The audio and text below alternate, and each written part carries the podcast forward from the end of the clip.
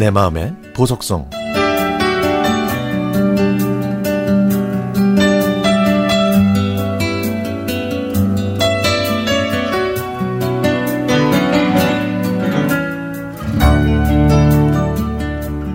제 친구 박수연 이름은 여자 같지만 남자입니다.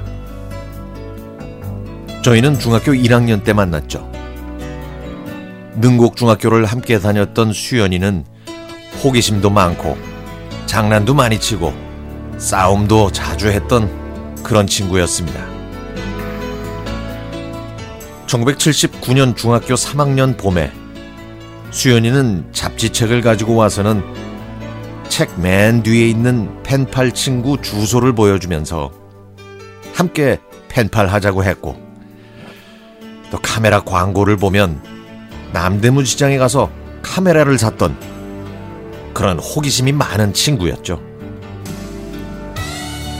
수연이는 고등학교를 졸업하자마자 군대에 자원 입대했고 저는 새내기 대학 생활을 하면서 한동안 연락이 뜸했는데요.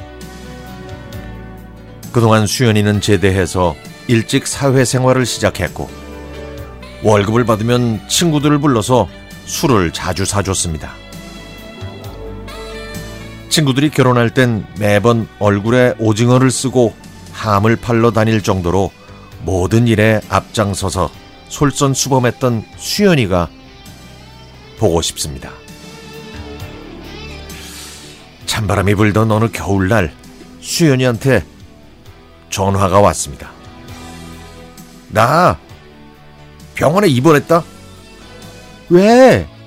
아, 그냥 아이 좀 아파서. 큰 병은 아니지?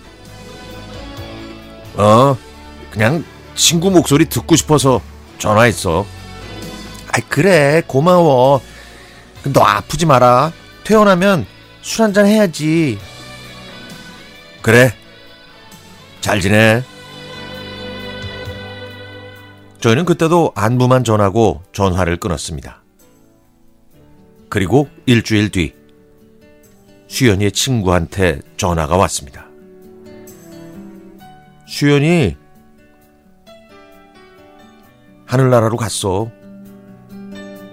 이게 무슨 소리야? 내가 얼마 전에 통화했는데, 어? 갑자기 왜?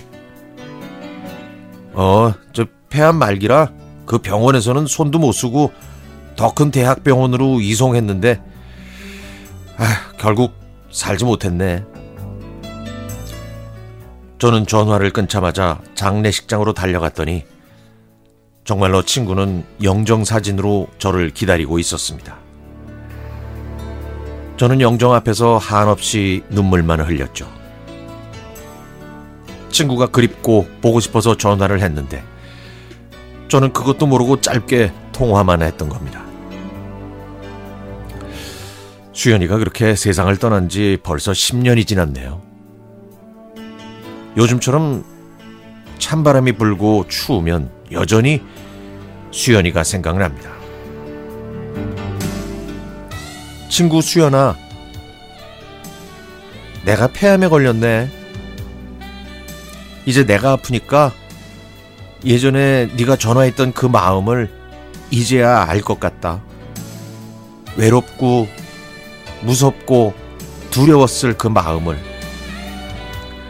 수연아, 나는 수술하고 지금 항암 치료 중인데 운동하고 노래도 부르면서 긍정적으로 살려고 노력 많이 하고 있어. 염치 없지만 힘내라고 하늘에서 응원해 줄래? 정말 많이 보고 싶다.